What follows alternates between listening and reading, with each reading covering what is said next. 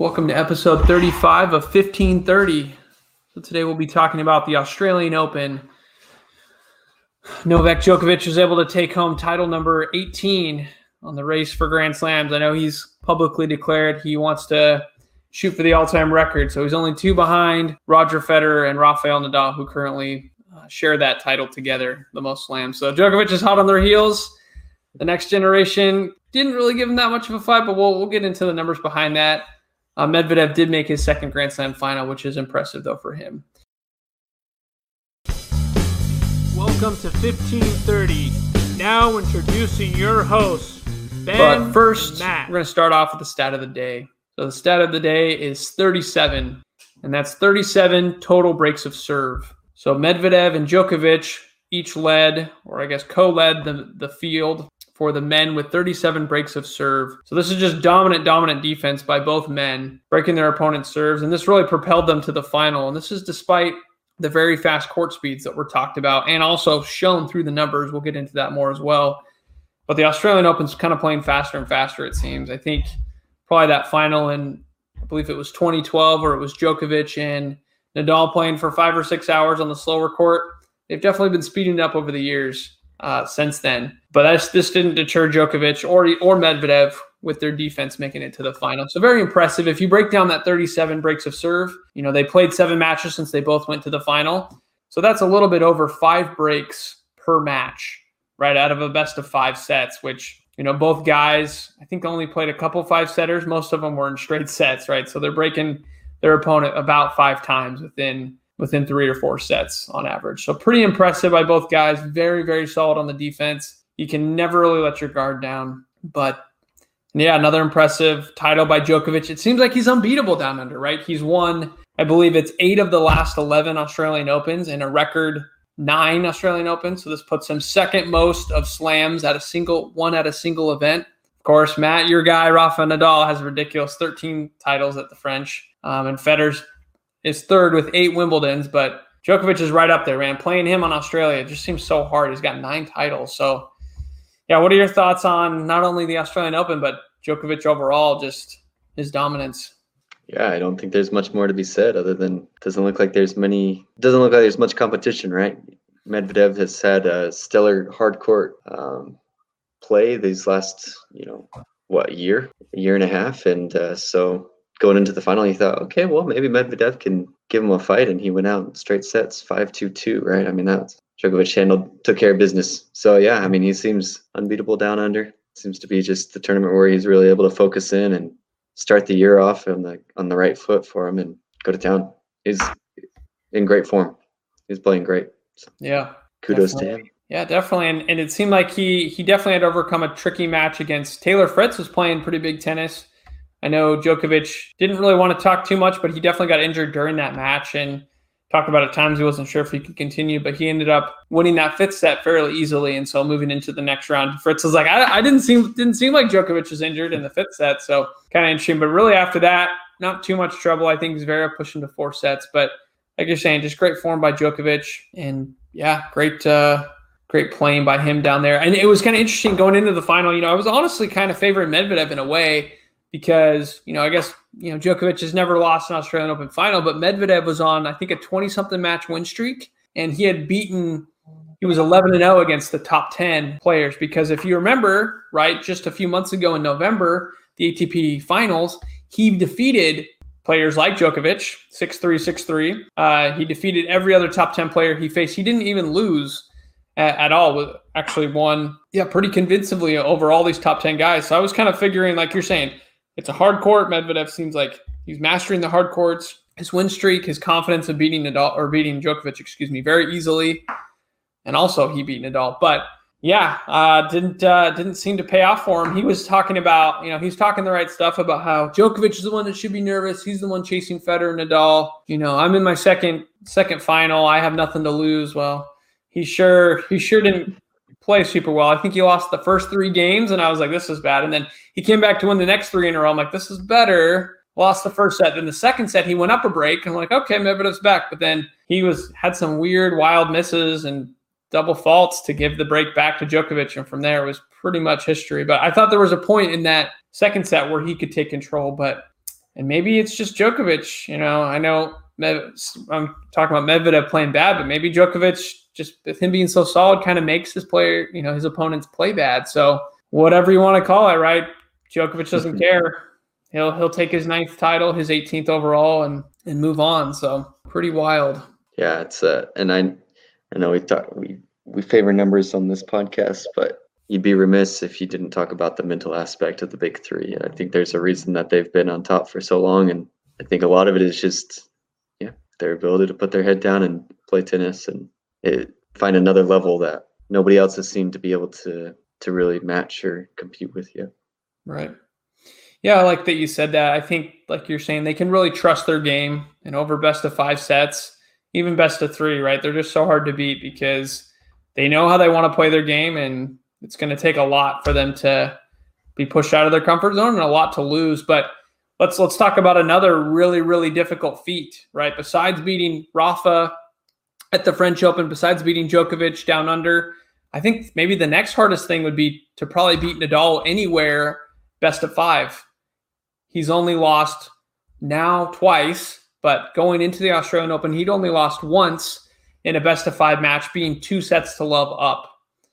And that was to Fognini a few years ago at the US Open, where Fognini just started painting the lines and not missing any of these winners that he was hitting. Like, I think we were talking a little bit before the podcast started that Fognini just seems to match up really well against Nadal. And I know you maybe were a little bit worried when mm-hmm. Nadal played Fognini earlier in this Australian Open, but like you said, he handled him pretty well. But let's talk about Stefano Tsitsipas. I think that was probably one of the best matches of the tournament. What were your What were your thoughts, Matt, in this match? I know you said you watched at least the first part of it.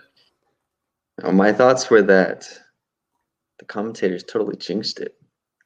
I mean, they were they were just chatting away how Tsitsipas was done, done, done, and Rafa was moving on, and they were throwing up that stat. Oh, he's up two sets. He's only lost once when that happens.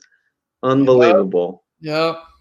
Uh, but it's exactly what you said. I mean, Rafa was playing clean, clean tennis in those first two sets, and then Tsitsipas just started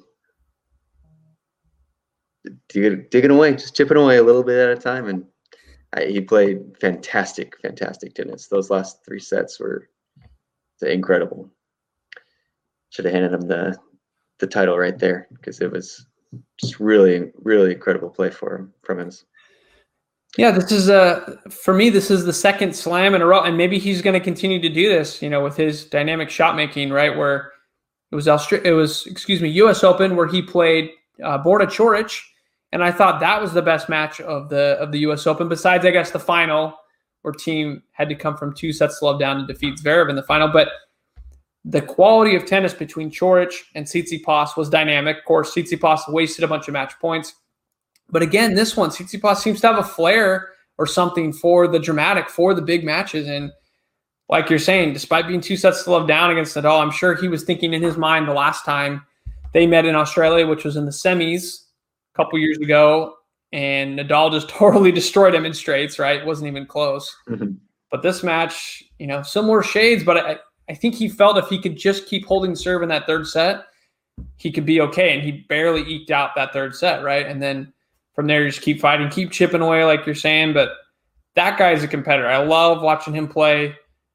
Unfortunately, kind of ran out of gas in the in the semis there, but credit credit not to after a match like that. Yeah, exactly. Hard after a match like that. And and the one another parallel I want to bring up is the French Open, right? So he faced Djokovic, and I watched the entire match of this where he lost the first two sets to Joke. And you're like, come on, like he was he was getting beaten pretty good in those first two sets, but it really was just a break here and there, a few loose points here and there. Come on, Tsitsipas, get in it. And then he goes on to win the next two sets against Djokovic. Even he did lose in the fifth set. You could tell his movement was not very good. Like he was cramping. Yeah, he was cramping at that point. Yeah, but still, so again, to take take two sets off of Djokovic in a row after being, you know, pretty much almost out of the tournament, and this was again in the semis of a Grand Slam. Tsitsipas knows how to go far. He knows how to beat these guys, which is impressive because he's beaten Federer, Nadal, and Djokovic. Now the hard thing is how do you go? Like you're saying, how do you win the next match after beating one of these titans? And it's it's uh, it's not easy, but I do appreciate his his game style. I, I think it's very very fun to watch. But let's let's dive into those numbers while we while we have them up here because we're talking about Tsitsipas and Nadal. I guess the first thing I want to talk about is just how good these guys were both on their serve. So let's let's cut into these numbers a little bit. So both guys were serving in the 60s as far as first serves in and first serve points won, which again is a huge one, especially for Tsitsipas, which is offensive game, 79%. That's that's absurd, especially when he's getting in more than half of his first serves and then he's winning almost 80% of his first serve points. You got to think advantage Tsitsipas, right? He's not going to get broken much. Going to go to tie breaks maybe, but Nadal on the other side was pretty much exactly the same, 78%. So for Rafa, that is that is amazing. You know, he was using his serve very effectively. Both guys had tons of aces. So usually when I look at the numbers, I compare the aces to double faults ratio. I kind of subtract the two. And Tsitsipas was plus 17. Nadal was plus 13. I mean, both these guys were just pounding the aces. It's amazing. Nadal was much better in the breakpoint category. He had more opportunities or, or fewer opportunities, but he had 75% conversion rate. Tsitsipas was only 40%, but again, he had some tie breaks there. On the re- return points, again, both guys couldn't really dig in on the returns because the first serve was so dominant. Uh, 27% for Tsitsipas, 25% for Nadal. So again, that's just you're not getting very many looks on the serve. Um, and I neglected to say the second serve points won. So Tsitsipas, I would expect, you know, not looking at the numbers, Nadal to be better. That's usually his bread and butter. But Tsitsipas was a whole 11% better. He was 69% to Nadal's 58%. So that's one thing where Tsitsipas has really shown improvement, I think, the last couple years is defending his second serve. And that's kind of where he, he struggled against Coric, was just not quite defending it as good. But against Nadal, anything above 50%, call it great. So Nadal's 58% is good, but Tsitsipas, he was just defending his serve very, very well. And maybe it helped again with, with Australian Open again, seeming like it's playing quicker definitely seemed quicker than the U.S. Open this past year. But um, again, both guys had a very high winner count.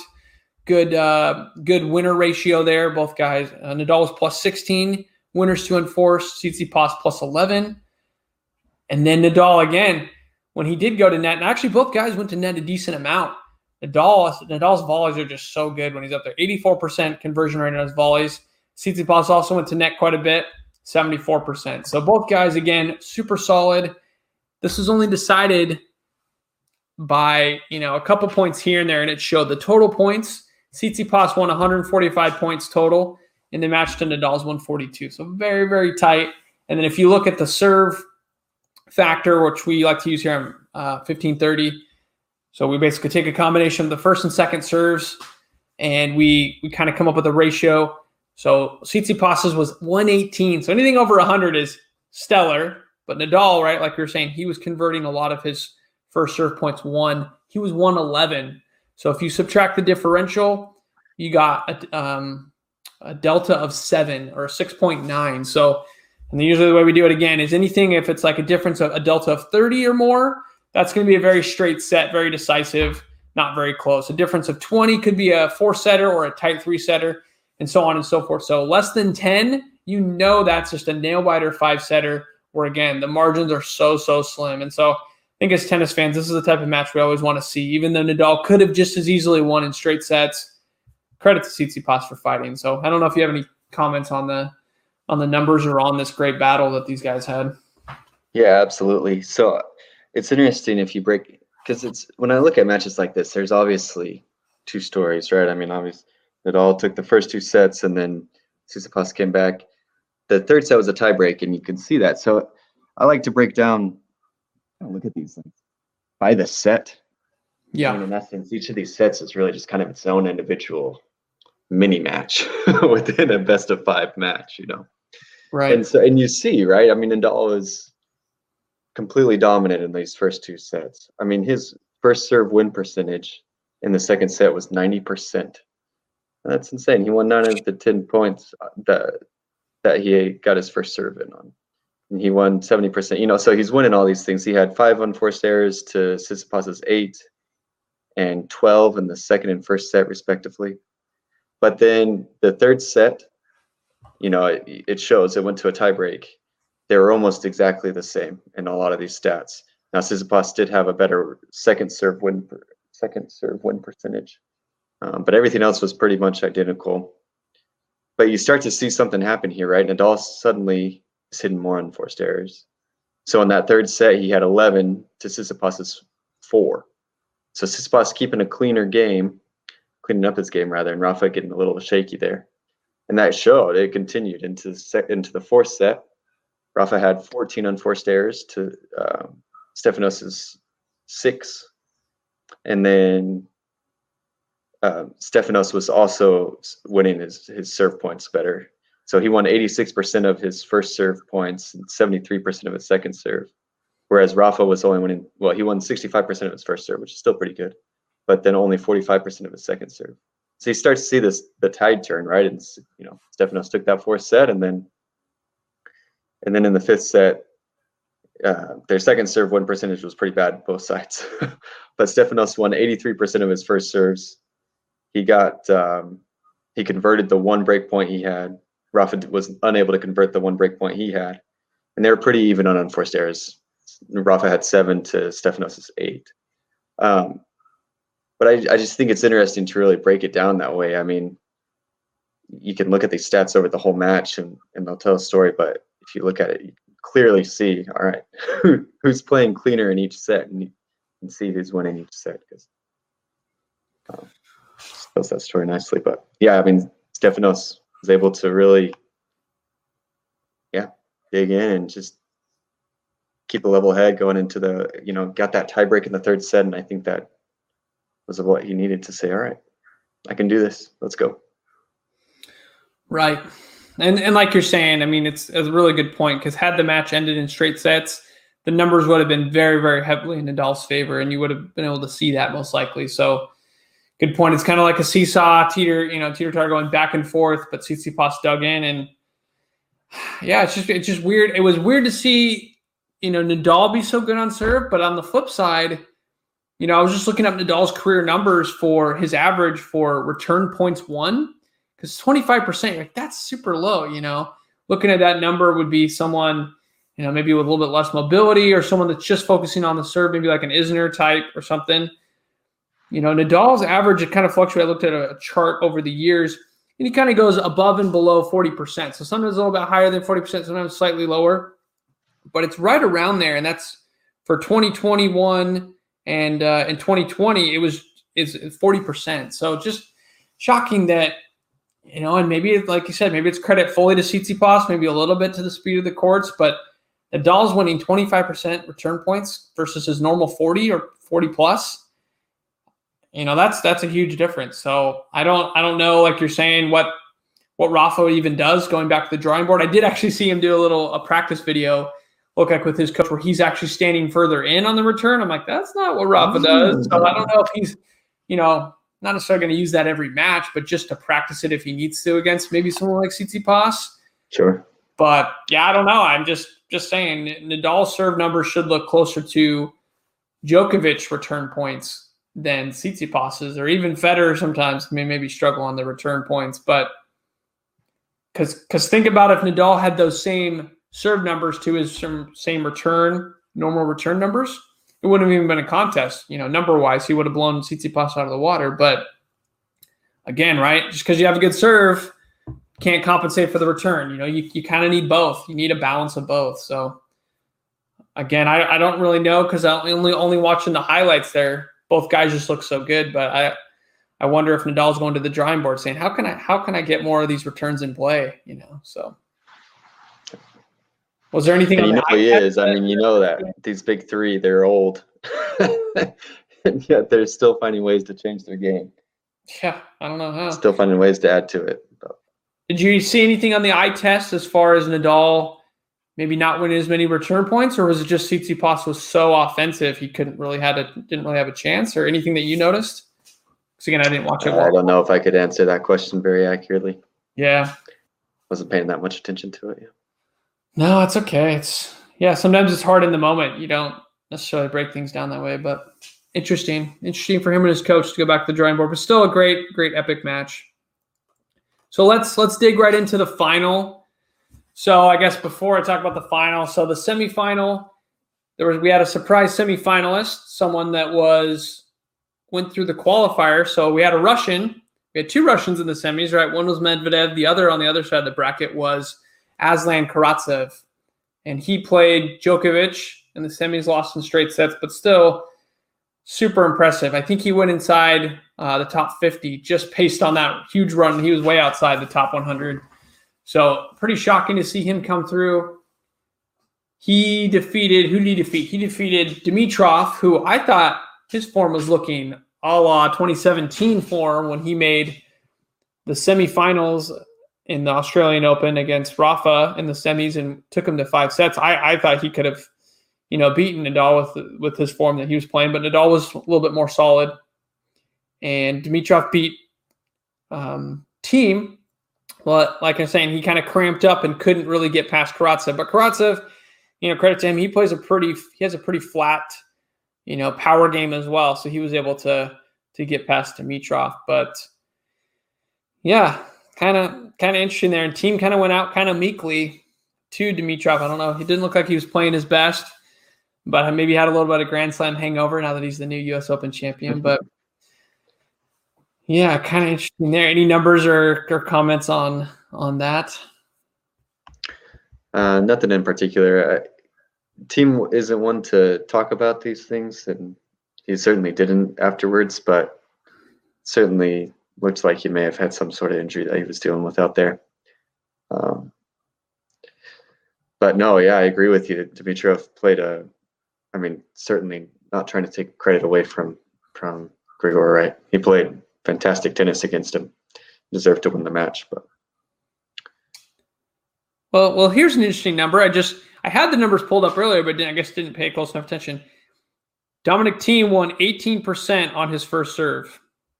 So yeah, there, there's a red flag there. No one should be should be winning that few of points on his first. That's on his first serve, points one, which again should be in the 60s or above range. So Grigor's was 62%, and then on second serve, Thiem's was 35%. So yeah, something just wasn't quite right with Thiem. And like you're saying, I don't think he was trying to take credit away, and that's why I didn't talk about it. He just said some days are just not as good as others. But yeah, hopefully just an asterisk for Thiem because he, he nearly won the title last year in Australia. So two sets to one up on, no, on Novak Djokovic.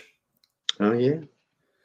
All right. So I guess let's get into well, okay, before we get into the final, one last thing. So Rublev, talk about Andre Rublev. That guy continues you know, he just shows that last year wasn't a fluke.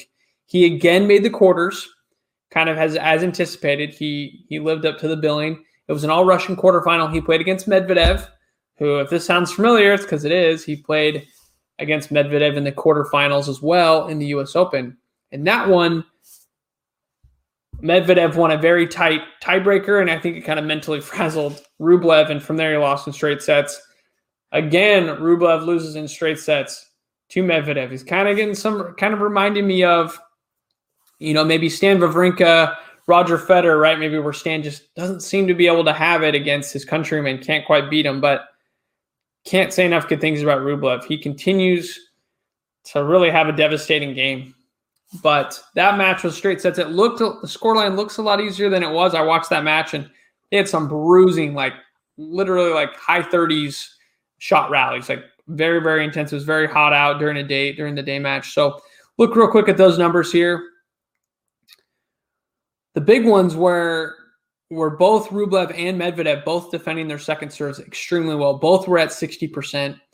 Awesome. The big big difference was Medvedev was an amazing, you know, amazingly perfect 80% win on first serve and Rublev was only 60, you know, basically the same as his first and second serve. So again, that's one where Rublev really actually excels. He's I think last year had one of the highest first serve percentage one win. But against his countryman, I don't know if Medvedev was just reading his serve a little bit better. I was noticing Rublev wasn't going as wide, wasn't going at, out wide as often on his first serve, which that's honestly his best shot combo. So maybe he was trying to get into Medvedev's head there, go go up the tee a little bit more, but that was just kind of maybe maybe it's just circumstantial, just something I noticed while watching it. But yeah, I don't know. It's uh interesting to see if they keep getting on the same side of the draw, if they keep making the quarters, because that could be that could be something we continue to see. And these are both guys that played each other, you know, when they were in the juniors growing up. So they really know each other's games really well. But I again I I enjoy Rublev's game. I know right now they're playing in in Europe in the indoors, and I believe it's in the Netherlands. And Rublev is again going super far into the tournament. I think it'll be him and Tsitsipas playing in the very late round. I believe it's the semis or maybe quarters, but uh, they're again both those guys are just playing really well. So without further ado, let's talk about the final. So were you able to watch much of the final, Matt, or catch catch some of it? You know what? I don't think I watched any of it. You didn't. Part of the reason is that I saw the score. What'd you say? I said part of the reason is I saw the score. Yeah, I was gonna say uh, you didn't miss much. I my thought was okay.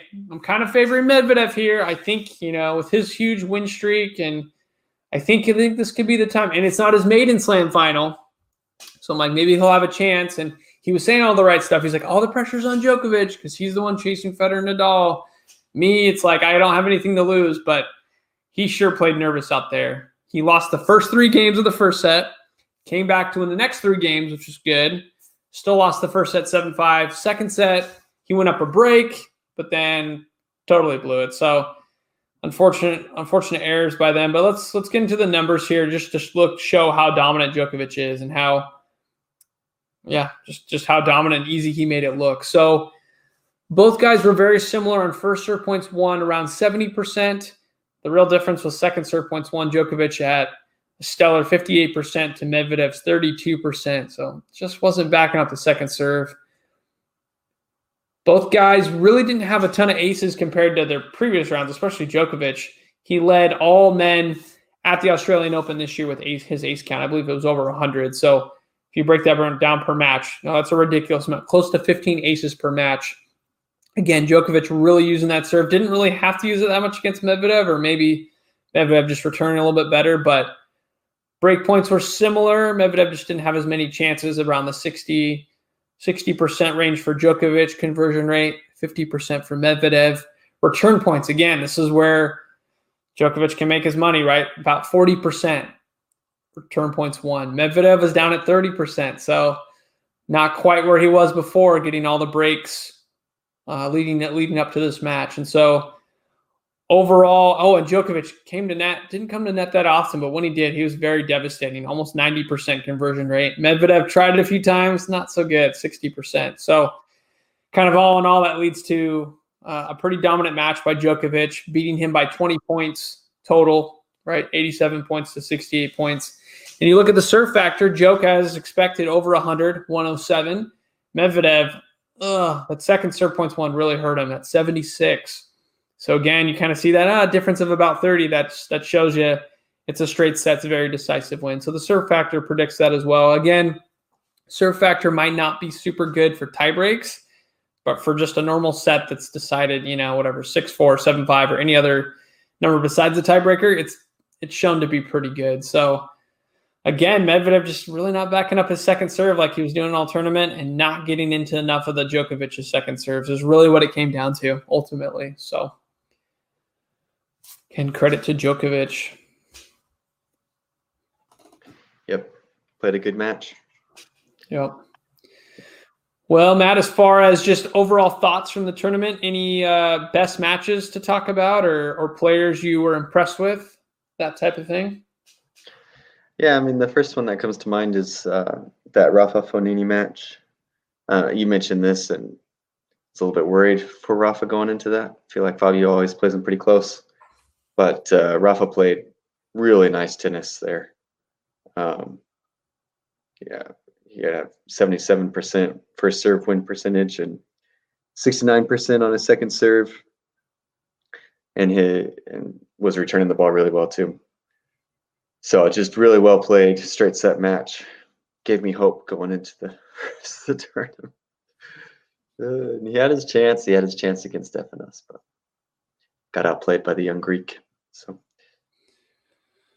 Yep, he's really got the got the dramatic flair in him, Tsitsipas. But yeah, the I guess I guess first, I mean, I don't necessarily do this all the time, but the biggest letdown match besides the final, which just so shocking was the semifinal. I thought Tsitsipas Medvedev was going to be a barn burner. I know they kind of have a little rivalry going on. And I would, I definitely favored Medvedev just because of you know Tsitsipas's long match against Nadal, and also Medvedev seems to a little bit get the better of him. But yeah, straight sets. I was definitely not predicting that. I would have at least gone with four sets. So definitely disappointed there, but you know, just shows the young guns are, you know, they're they're at the door. They're just not able to kick it down yet. Like you're saying, the big three is able to defend their turf.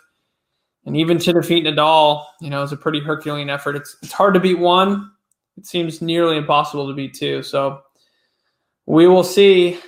Um, yeah, I was definitely I was definitely most impressed with, you know, of course you had the surprise Karatsev, but I was impressed with Dimitrov, like I mentioned, up until the cramping, and, I feel like he he deals with the cramping sometimes. You know, not not the first major he's dealt with cramping, so I don't know. I mean, he seems like he's pretty fit, but definitely gotta gotta get through that. And also, I was mentioning to you before we started recording, but Zverev, you know, he he did lose to Djokovic, but it was in four sets, and there were some tie breaks in there, and he lost in the quarters. So, you know, I think his his rep for not getting far in majors, I think, can start to go away. Right? He was the finalist at the U.S. Open.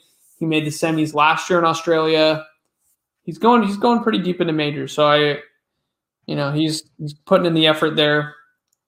And then Thiem, I think, like I said, we can give him give him a pass there on his on his injuries. And then uh, the best match is definitely yeah, definitely got to go with Tsitsipas Nadal, but also Tsitsipas uh, Kokkinakis was a really exciting match because the crowd was really pulling for the young Aussie. He's had a lot of injury problems, but man, he can play lights out. Super big game, but Tsitsipas was able to to really kind of out hit him um, hit more winners. So those would probably those would probably be the matches that I enjoyed the most. But as far as uh, other things to look forward to, so let's see. I think Federer will be returning to the tour here in a few days. He'll be playing in Doha in Qatar. So we'll be excited to see his form, see how he can move, and really how far he can get. It's only a 250, but there's uh, I think there's still a decent amount of players going to be there that that'll be good competition for him. So that'll be interesting. And then, so obviously, Indian Wells would have happened this week. So sad about that. Love Indian Wells, but I think Miami's still still locked in place, right, Matt? Do you know anything about upcoming schedule? Um, not a ton. I haven't heard it being canceled though, so I think you're right. Um, but I think I think Fed said he wasn't going. Is that right? Yeah, I can't remember. He first said he was, and then maybe he won't now. So yeah, it's hard to keep up with the the pandemic schedule, but Indian Wells is just rescheduled, but I don't know how that's going to work if it's going to be too late because you have the clay and like where to even fit it in the calendar. Plus, it's Palm Springs, so you don't want it to be in the summer; it'd be too hot. So I don't know what they're doing. They say it's postponed, but I could see it being canceled. So crazy, crazy times. Crazy times. I guess before we know it, Rafa will be sliding around on the red dirt, enjoying it again. So I feel like we just had the quake. Look, we just had the French. That's crazy. because you did. I know it's crazy. Oh, see if Federer can be ready for Wimbledon again. I just hope Djokovic doesn't win his. What would that be? His sixth Wimbledon? Yeah, he's he's starting to notch notch some majors as well. So fun times. Still got to have faith in the young guns, but Big Three's getting older and they're getting wiser. So they're they're maintaining their their castles. But they sure are. Well, let's see. Yeah, like I said, just be exciting to see Federer and kind of how the tour progresses. It was really interesting listening to the or watching the highlights in the in the Netherlands when they're playing the tournament. The echoes are so loud because there's no fans. It's really just the coaches and kind of eerie listening to the highlights. But there is some good tennis still going on. I just hope the players, you know, can still be motivated to get their best effort despite you know some of these weird times that we're in and don't know how soon until, you know, they, I don't know if the players are talking about getting vaccinated soon or how that's going to go, but obviously travel is really difficult for them because they travel constantly on the tour. So be another interesting year ahead of us. But as always, visit us at cognitionsphere.com and we have theme music brought to us by Kevin MacLeod with excerpts from his song Cool Rock. And again, just please share the pod, our podcast with a friend that loves tennis and take a minute and write a quick review if you're enjoying this podcast. Um, and thank you. And next time, until next time, we will see you on the court.